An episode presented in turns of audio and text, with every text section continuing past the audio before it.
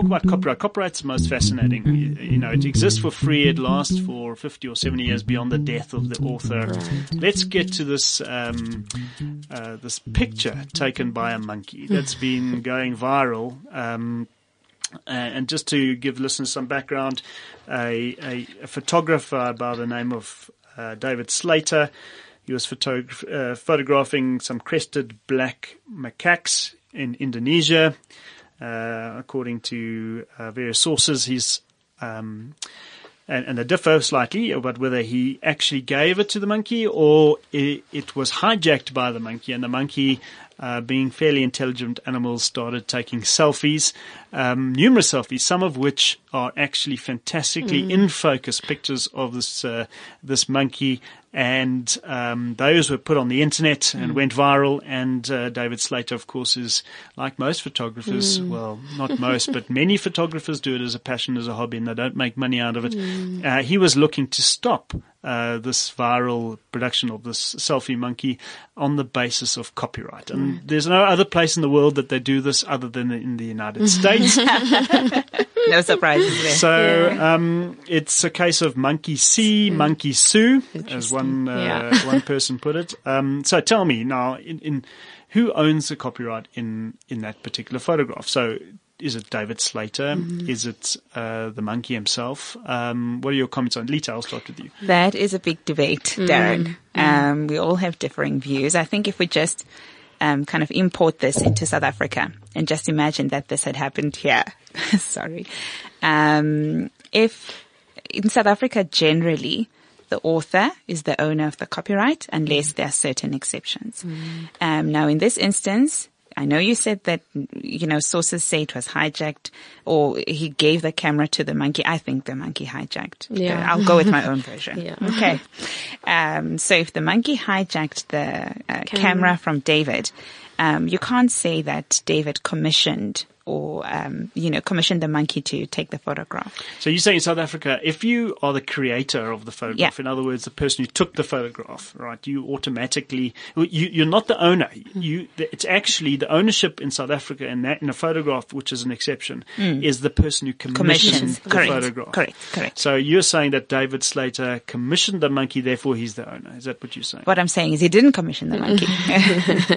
I don't think um, he's the owner of the uh, copyright. Yeah, I mean, I mean, the, the the debate really is is can you commission a, a monkey? Can you enter into a formal agreement with a monkey to say, hey, take a picture like this? I'm, you They're know, quite clever. I mean, they're I'm quite sure clever, you can just sure. say, listen, No, but they're not human. Yeah, but there has to be some form of consensus. You have to, there has to be an agreement. There has to be a meeting of the minds that, okay, the ca- the monkey has the camera, it's going to take a photograph, you know, um, which I don't think is really possible in Is my it- view. Is, is it not an really. extension of you? So that, that monkey's an extension. So if I'm walking down the street, no okay, way.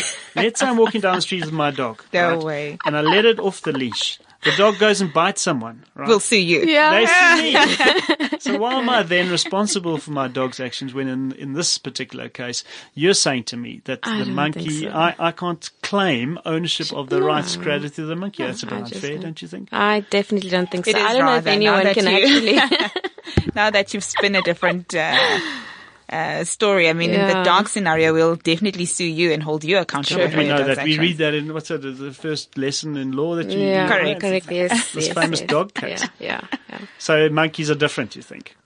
Yeah, they are, man. But Yeah. you said that they're intelligent, but I don't think they can be owners of copyright. They I can't. But there's a big, there's a case going on right now Absolutely. in the Ninth Circuit uh, in the United States between um, PETA, which is the uh, Organization for the Ethical Treatment of Animals, versus I think it's Wikimedia on the other mm-hmm. side, mm-hmm. claiming ownership rights of this, and it's it really has caught people's imagination. And there's some credible arguments going on mm.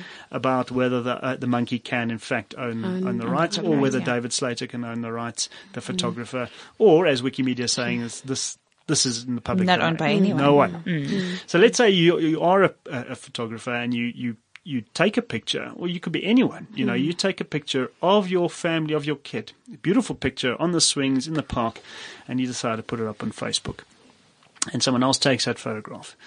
Um, well, let's say two scenarios. Let's say someone else takes that photograph and puts it on um, and puts it on, suddenly you, you see them advertising their pro- their their product using your your your kid in, in the photograph, or you you have Facebook itself um, allowing uh, it to be reproduced elsewhere, let's say in those those birthday images or videos that they produce.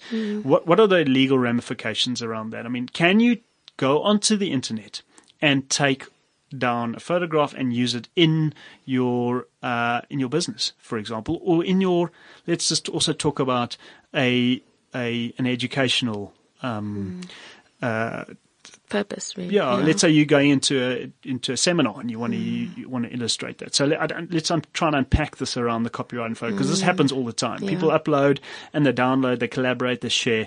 Mm. What is what are you talking about there when you upload? Let's say to Facebook Marine. Okay, so ideally, when you upload your pictures on Facebook, there's an agreement that you, when once you sign up for Facebook, you have some sort of agreement with Facebook that um, anything you upload really belongs to Facebook. Um, it can be used by Facebook in any form really that they want to. So it's very important to go through those agreements and just to see what you're actually signing up for. Okay. Um, whereas in the instance of um, for educational purposes, you taking a picture for educational purposes, there is an exception in the Copyright Act that if you're using um, a form of copyright and for, for those particular purposes, then it, it is generally allowed, but it has to be for fair use. So you have to be, you know, for educational purposes, for research purposes, or perhaps if it's um, uh, for newsworthy, current news uh, purposes, then it is um, generally deemed to be okay to be using the the, the material. Um, yeah. So so in those those Just- instances. Just to add on to what Mo is saying, um, as long as you're not using more than what you need to, Yeah. you're using it strictly for that purpose, you're not making any money or commercial gain out of it. And you also just um, credit the author or Mm. the owner rather of that copyright in your work. Do you have to credit? And if you don't know it, I mean, you, you might not always know. Unknown. Unknown. Then you say maybe. unknown, Unknown, yeah. yeah. Okay, so I think it's all about being fair, really. I think Um, Yeah. that there's a, there's an element of in copyright about being using things fair. So Yeah. not being overly, you know, not necessarily make an undue profit. And Correct, There's almost an element of kind of, you know, what is the moral compass of the Mm, world? of I what mean, you're and- doing, which is, yeah. I imagine, quite difficult because everything is about now collaboration. Mm. But let's get back to your kid, right? So, I mean, you set it up in a private. You can set your pri- privacy settings on Facebook. You Mm. do give this license to Facebook to use it. Others can use and share. I mean, apart from the kind of general message, just be careful what you post on- on- Absolutely. on Facebook. You see this now. You go down to your local shop and you see that picture of your kid being used there to what what other rights are you talking about? So there's the rights in the photograph, and you've got Your own privacy, your, Your right to privacy privacy, um, right to dignity, um, personal your yeah. personal, yeah, person, is Personal it personal, rights. personality, Personality, rights? right. Yeah. Yeah. That reminds me of the Basetsana Kumalo case Tell me. where she went to a cycle shop um, to go buy some cycle gear and she was just trying out some of the cycle gear in the shop. Um, and a person there took a photograph of her and um, she she didn't authorize them to take the photograph and they started using the photograph in their promotional material.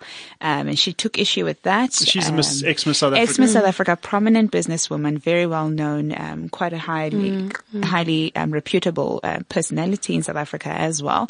Um, and she took issue with them using her photograph without um, her permission, creating the impression that she is endorsing these products or um, she's associated with Cycle Labs when she wasn't. Um, and the ground on which um, uh, uh, took issue with yeah. this was on her personality rights, her rights to privacy, her rights to dignity, um, and the fact that um, you know, as someone with this reputation in South Africa, she uh, portrays herself in a certain way. She hadn't authorized this. I mean, she was just walking in there, um, you know, to uh, buy cycle. Um, gear and they took these photographs without her authorization. and behaved badly, and then they she sued them and, and got a rights to stop. Basically. Absolutely, So, absolutely. rights to stop. And, and did she make any money out of this? I don't I don't know. No, I don't remember. I don't think so. Okay, I think I, I mean I managed to read the case some time ago. There's they had two different hearings. One one was on the basis of Yeah. whether or not there was an infringement of this of the personality rights, and the judge also said they could have used the, you know a, a false endorsement or passing Correct, correct correct. And then the second one was uh, and this was what frequently happens in South Africa, is that there is an assessment of the actual damage that's being caused. And uh, I think the case then settled at that particular point. But uh, this is the difficulty, I think, with just to let listeners know, is that in the US you often have cases, and they're, they're very um, many of them around the value, and you hear of cases being of people being sued for millions of dollars. Yeah.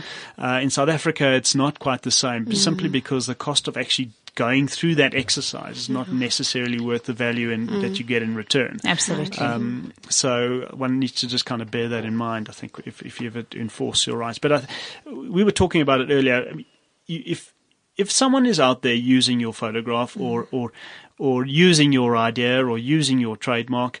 Um, yes, you have to go to court to get it in. That sounds like money to me. yeah. Do I just sit back and do nothing? No, you have to do something. So how do I do that? How do I fund this exercise? How, how do I, are there ways in which I can do this for low cost? That is a difficult Yeah. question. But we do it all the time. Yeah, we don't it all- yeah. So we got the, the, the pro bono exercise. Yeah. I mean, you're doing stuff for um, Hector Pieterson's. Uh, the, tell us a bit about that. This, this photograph that was taken, that famous photograph in the in the 19, in 1976. 1976, yeah, I'm Um, sure. and how's he protecting those rights? And you know, how, how's it working? And is he going to court every single time? Right. Okay. So I'm sure all our listeners will be familiar with the 1976 Hector Pieterson uh, photograph, which was taken by um, the well-known photographer Sam Nzima. Um, so you find that in, in most instances, especially around the Youth Day time every year, you find that a lot of parties are making use of this photograph um, without his authorization and his permission. He uh, owns the copyright in the photograph, and essentially he has the right to make use of it, to reproduce it, to make any adaptations. Those rights belong to him. Um, so in the instance where we find somebody is um, using the photograph without his permission, ideally we start off with sending a letter. Later, you need to just indicate what are my rights and um, what am I entitled to, and what are you not? What are you doing that you shouldn't be doing? Essentially, so that is really the first step in in, in getting in contact with whoever is is infringing on your um, intellectual property to come and you know chat with them, bring them around the table, get them aware. You know, sometimes people don't really know that somebody else owns the intellectual property. So um, ideally, this letter is to just get in contact with them and make them aware of, of the of your rights, and then um, hopefully that they and they stop. When if not, then then you have to actually just take further steps if if you can, um, and, and just try and get around that. Yeah. Yeah, I totally agree with you. But what I found as well is that when you do have um, a letter, lawyer's letter, um, it, it forces people to come around the table. Um, a lot of the times you see things being settled out of court. Um, it's too costly. Uh, people get really scared. They didn't mean to infringe the copyright, um, and uh, they just want to stop. Um, so they, more often than not, they will sign the undertaking. Um, in some instances, you have to go all the way to court. Yeah, so I mean, we look at our, our, our, our caseload, and uh, you can assess this by how many people actually go to court or mm, go to mm, actual mm, final. There are about, I think, four or five uh, decisions a year Yeah, in the South. African courts dealing with intellectual property. There are, and I would say that that represents about 1% of all intellectual property complaints, uh, meaning that 99% of them are, sue, are, are settled, Settled, without a decision. That doesn't necessarily mean to go to court. I, I think only about, if 10%, if that actually uh, result in papers actually getting filed at court. So I would I would safely say that ninety percent of intellectual prop, uh, property right uh, conflicts, um, as you rightly pointed out, are settled on that uh, cease and desist letter Yes. that you get from a from a from a law firm. Yeah. Um, so I, th- I think from a from a practical point of view is to form uh, for an entrepreneur is to form a quite a close nexus with someone who knows uh, a lawyer Yes. with one of the intellectual property for, uh, um, firms that can at least get you to a position of being able to um, tell people about your intellectual property rights in a way that's uh, one convincing, obviously legal as well, and uh, in that way um, uh, get get what you want, which is Yeah. often for them to stop and then some kind of settlement on on what they do with the goods, Yeah. and rebranding is often often Quite part of- importantly, that they'll never do it again. that they'll never do it again, and then you've got a contract. That's what you're talking about, an Yes, undertaking. It's a little, just a one-page contract telling them what, what they can do. Yeah, in that. So you're certainly. saying ninety percent of, of, of cases or so. uh, I'm saying that, but I Mm. mean you, you would agree with me. Yes, Yep. certainly.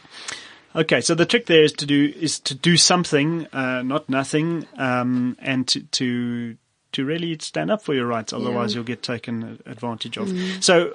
Speaking about getting taken advantage of rights, we're talking a lot about traditional knowledge, and for and what we're looking at there is um, uh, rights that um, come from traditional communities. Um, many of them are uh, have been in Africa for many, many, many, many years, and have really not uh, used the IP system to protect their rights. All those rights have potentially expired, and what we've seen is, is many instances, uh, large fashion houses, or if it's if it's African fashion, or in the pharmaceutical trade, where you come in and and and, and see something that's working, a medicinal treat for uh, uh, in in a traditional community. In other words, uh, uh, some kind of solution to a problem getting taken and, and money being made elsewhere using that. So, so there has been various forms of what we call traditional knowledge legislation being uh, debated in Parliament and how to protect this. Uh, but existing IP can be used to to do that, and one of which is quite recently using an example, and we'll talk about it in a second, is the Basotho blanket case, where an, an overseas fashion house, a very well known one, Louis Vuitton, is now using images of the Basotho blanket, which are uh, synonymous with the Basotho culture, and uh, selling shirts for thousands, literally thousands, tens of thousands of, of, Yeah. of, of dollars, um, and there's no benefit back to the traditional community. So I'm, I'm going to just before we get onto that, and and and Maureen, I know you of Sotho Origin, so I'll let you lead that discussion. let's just quickly go back to the entrepreneurs, um, and let's try and identify. Um, 10 things or, or important IP considerations need not be 10, but let's think of a list for an entrepreneur of, of what they can do cost effectively to protect their IP or to make sure that their IP uh, supports their business model. So, uh, or the considerations that they must uh, take into account. So I, I'll start with you. Let's say, Lita, can you name one and let's see if we can go around the table.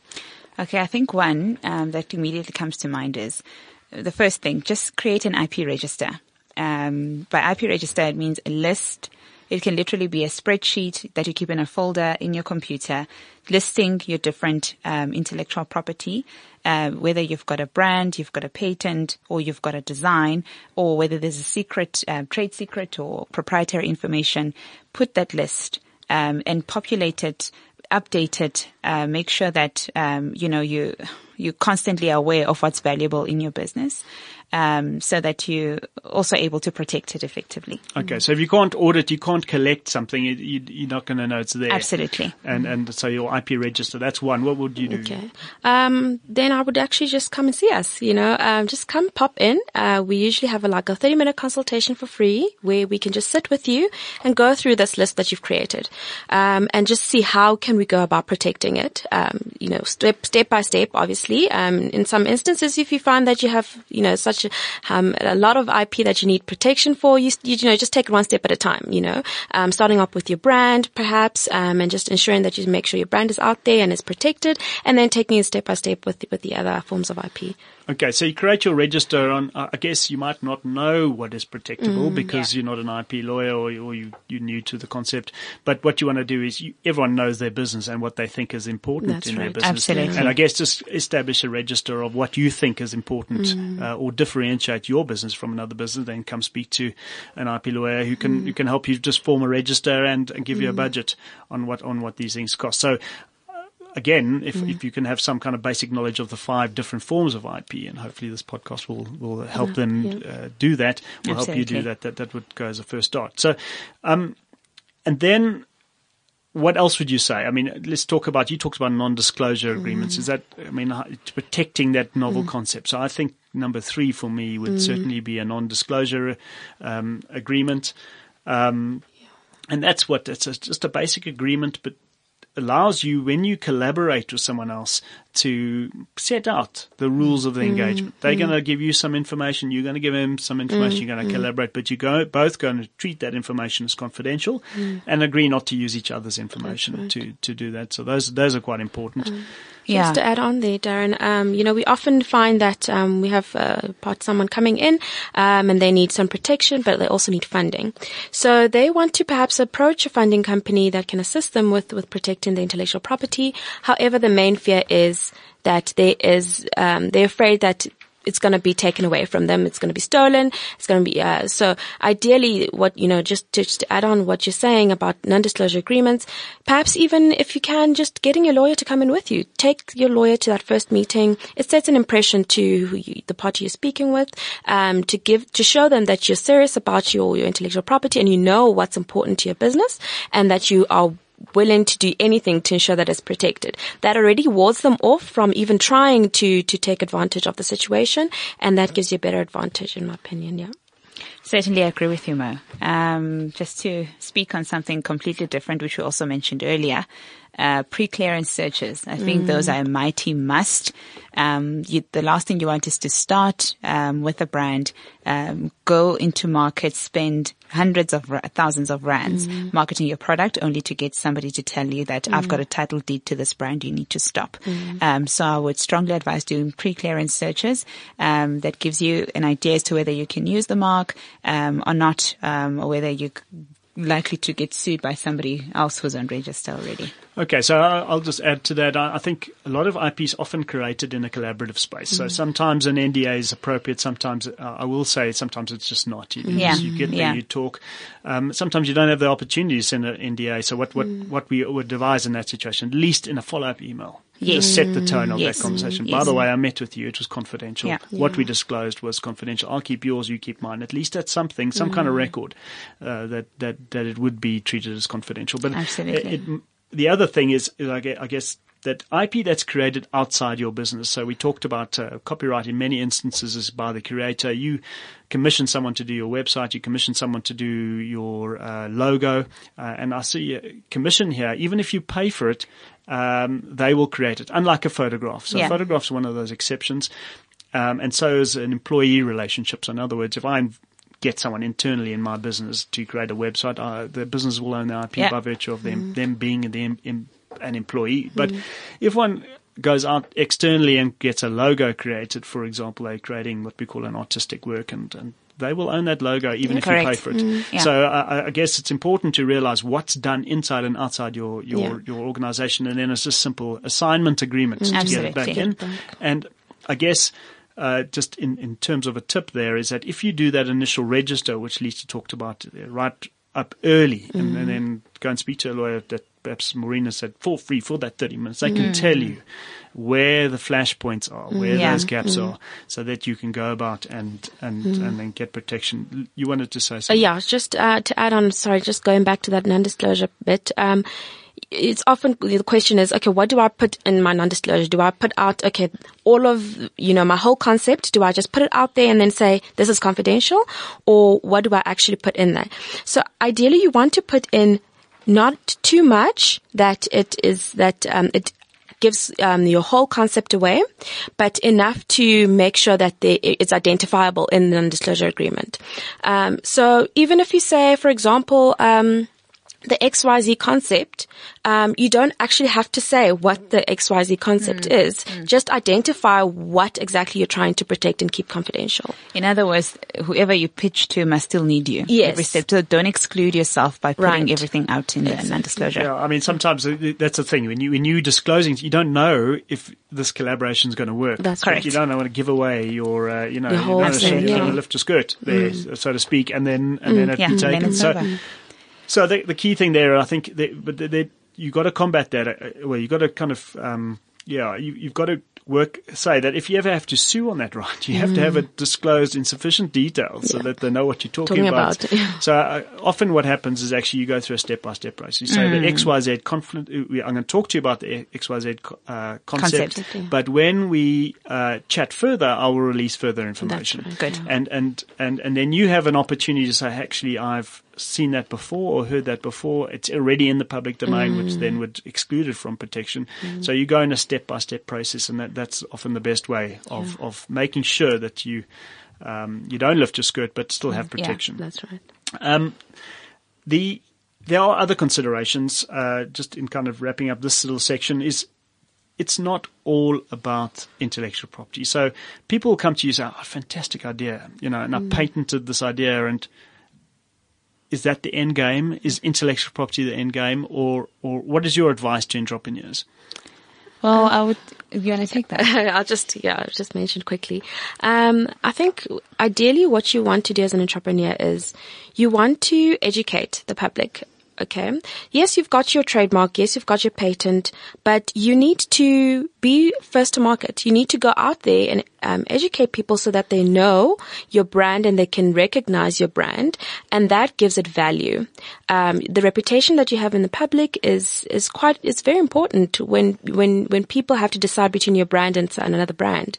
Um, so ideally, you want to go out there and um, and, and put yourself out there in the public, as well as um, obviously hard work as well. Um, you want to, you know, make sure that your your brand is very well known, and um, yeah, I think that's that's essentially my point. Is just be out there, educate the public, make people aware of your brand. Even if you have protection, you need to still make sure people know about it. You need to make money. That's yeah. why you got into business in the first place. So you use IP to make more money. You mm. use IP to attract funders.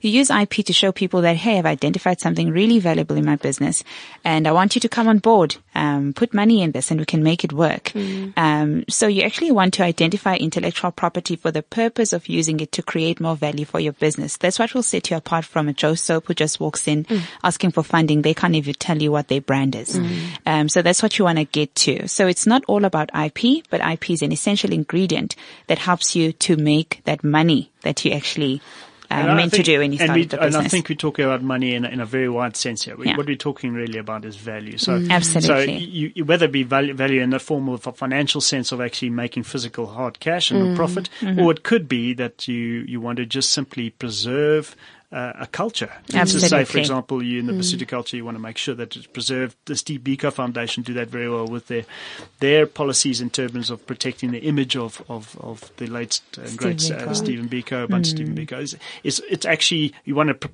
protected against misuse, not necessarily about making money. Mm. The Mandela Foundation is, is quite similar as well. Absolutely. Uh, and, and so there's, there's a kind of, uh, the value when you talk about making money, it's actually really, it's, it's a much wider concept mm. about that. And, and that's why we have, um, getting back to IP Live. So what IP Live is a site for commercializing intellectual property, creating value of, on, on that money. And what we want to do is get people to share information and we want to share it in a kind of blog format, hopefully mm. a format that's quite easy to read, easy to understand, and, and a, an area where we can house information to educate people to do this cost effectively. Because people, if they don't know how to, they won't. They won't. And, Correct. And, and, and, it and it, it it will eventually perpetuate into an elitist area of the law, which mm. which we don't mm. want to which we don't want to get. So we've talked about that. We, I think just in, in wrapping this up, I, I think there are some considerations to where to house the IP. Uh, what what we mean by that very very quickly is you know, you've got a company uh, that owns your brand or you owns your innovation or your patent or your design. And that company can be your operating company mm-hmm. or you can create a separate company and effectively license it into the operating company. One of the advantages of that is that it, it, um, it allows you not to put your, your main asset at risk mm. uh, in the operating company. That yeah. might be it. Uh, it might be that you want to take risks in the operating company. It might be an innovation type company. Yeah. You might want to license it out of into other areas of business. So often mm-hmm. separate ownership is good. And then just very quickly, that separate ownership can go overseas as well. So yeah. you, you can take advantage of, of tax havens, uh, mm. Mauritius, uh, and there's some others here. You Guernsey, Jersey, Jersey, Isle of Man. Isle of Man, um, Switzerland, Delaware. Delaware. Yeah. All of those who have uh, setups where you, you have tax benefits on the IP and mm. on those royalties going back and through. Um, and the important, I think, if you, if you are looking at a quite technical way of doing it, um, like that, uh, one has to just bear in mind that South Africa has exchange control regulations. Do you want to just Lita, just briefly Thank tell you. us about this. Okay, so exchange control regulations are there to kind of monitor export, exporting of capital or value outside of South Africa. And what that basically means is that if you owned your intellectual property locally and now you want to export it and take it to Guernsey, Jersey or any of those tax havens Darren just mentioned, you would need special permission from the South African Reserve Bank to do so. Um, uh, it's not something that's easy to do because you have to show that, because obviously value is going out of South Africa. You have to show that some benefit will come to South Africa with you doing that. Um, so preferably if you know that you, the end goal is to house your intellectual property elsewhere outside of South Africa, you want to do that from the get-go to kind of, um, not have to seek the permission of the Reserve Bank. Well, you need to seek it, but the value of the IP is worth very little. So Absolutely. You, are going to you're going to get it um, rather than waiting until it's uh, highly valuable, then trying Yes. to export it, and then and then having to pay a huge amount of money to get it out. And um, we're not necessarily encouraging IP just to flood out of the country, but but this is this is this is business, and I think people Correct. are there to make uh, a profit, and I think that people will want to bring that IP back into South Africa. I mean, Yes. the, or the value back into South Africa Yeah. in terms of creating uh, um, uh, employment opportunities. And I Yes, guess this absolutely. is something for the government to take into consideration about exchange control uh, approval, which they're saying is being relaxed. And we, Yes. we're seeing that there are efforts in the recent budget speech that No, it, was, absolutely. it was being relaxed. Yeah. Right. So we talked about housing IP just very briefly. You can house it in a company, you can house it in a joint venture, you can house it. You can co-own IP. Is that correct? I mean, Maureen, would you co-own IP? What I mean by co-own, uh, the, the two individuals who, uh, you know, let's say it might be your husband and wife scenario, or you and a business partner who've come up with an idea and, and you co-own it.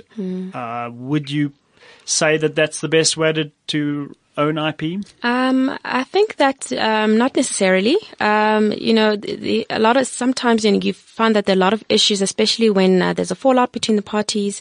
Um, question is now who can use the IP? You need to get permission from the other party when you're when you have co- co-owned um, IP. You need to get permission to make use of the of the IP. So I, essentially, um, that not might not be the best way of of, of co-owning uh, IP. Rather, put in in a company or in a trust or in another entity, um, rather than having a situation where perhaps you can't make use of it because now you can't, you know, discuss with the other party or you can't get permission from the other party. Also, if um, sorry, if it's owned in the name of individuals, if one of them dies, Yeah.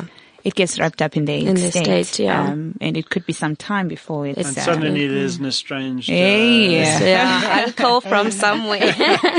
who had a hand in this? Yeah. You just don't want that kind of drama.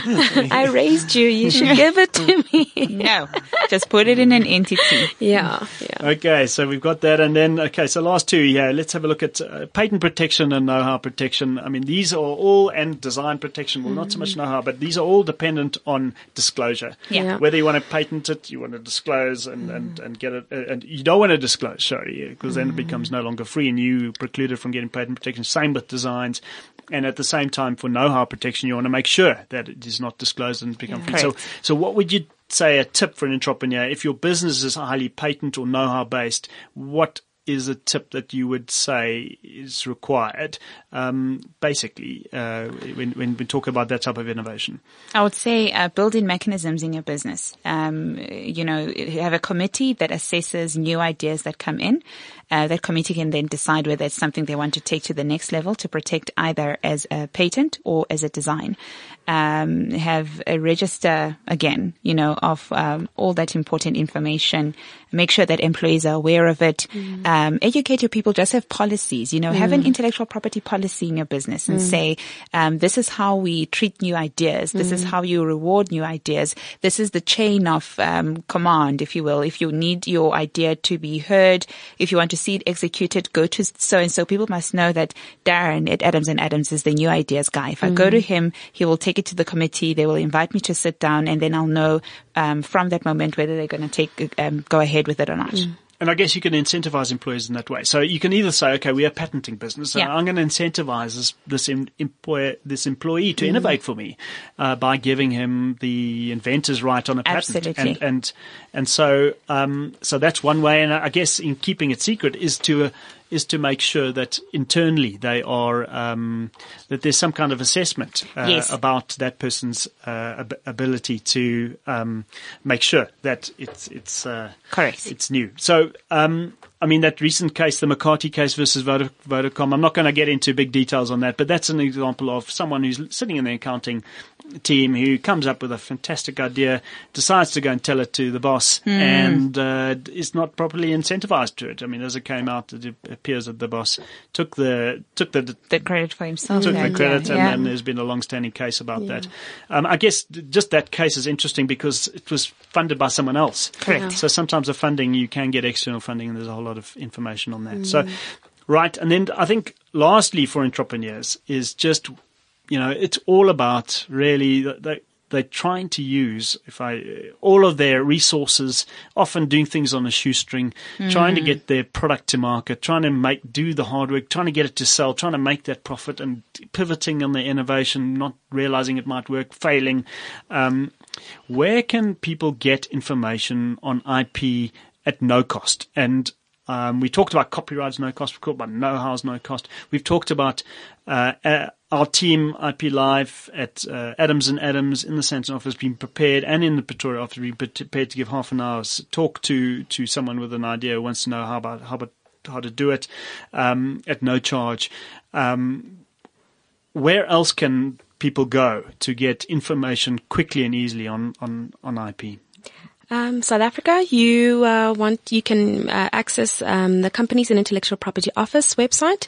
That is a nice start place to find information, especially you know what is a trademark, what can I trademark, and all the simple, the easy, well, basic questions about about um, intellectual property. You can visit that website. Alternatively, you can also web, um, visit the World Intellectual Property Organization website, uh, the WIPO WIPO. mouthfuls. you can access that. What um, intellectual? We told you. yes. so you can access that um, the WIPO website as well. Um, You can and also go on you- to FRIP. FRIP. Uh, it's a nice being blog. it's a blog that's uh, on African IP. I wanted to say that. So they will say it. It's a blog that offers information on the latest developments in African IP. Very informative.